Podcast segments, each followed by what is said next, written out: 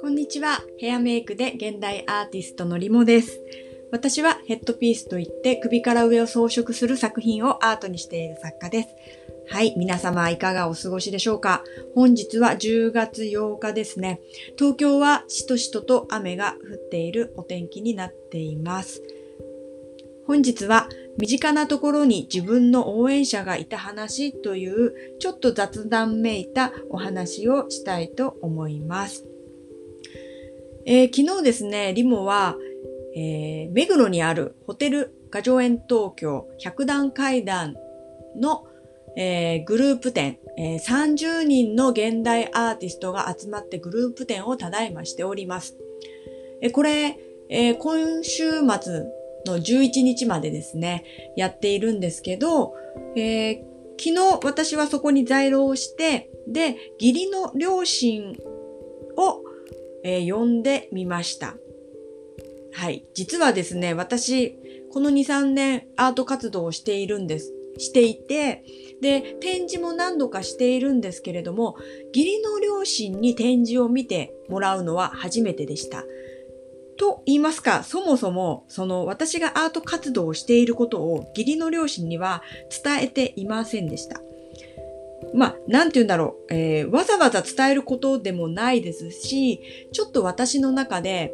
その嫁が勝手に、あの、新しいことを始めるしかも、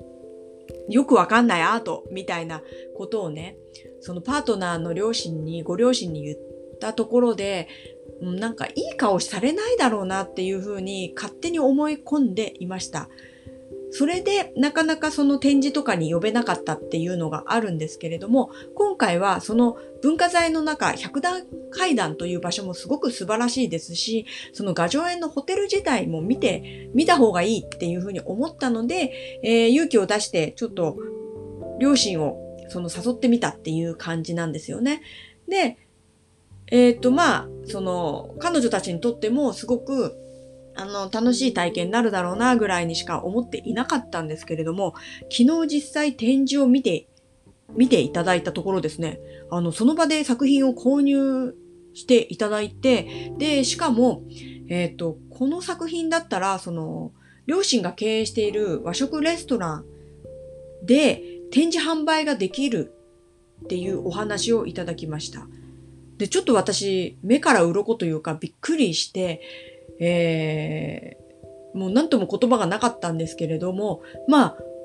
その義理の父親が多分これすごい自分は売る、売れると思うし、その自分のお友達、経営者お友達とかには多分欲しがると思うから、自分が一番この作品売っちゃうんじゃないかなみたいなぐらいおっしゃってくれていました。で、その場でその、えっ、と、和食レストランの内装工事をちょっと変更してくれる電話をしてくれて、で、あの、私の作品がより映えるような内装に、えーチェンジしてくれたっていう感じなんですよね。すごく私、嬉しいやらびっくりやらで、はい、あの、身近なところに自分の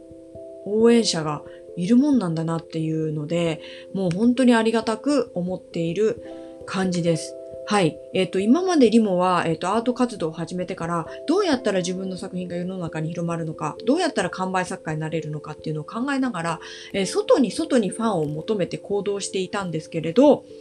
あの、もちろん、あの、外にファンを求めて行動するっていうことも大切だと思うんですけど、えっ、と、自分の働きかけ次第では、今までの自分の知り合いが応援者になってくれるっていう確率は、はい、あの、高いんじゃないかなっていうのを感じました。はい、皆様ももう一度よく今までの自分の、えっ、と、人間関係をですね、洗い出して振り返ることを強くお勧めしたいです。うん。あの、今日は身近なところに自分の応援者がいたというお話をしてみました。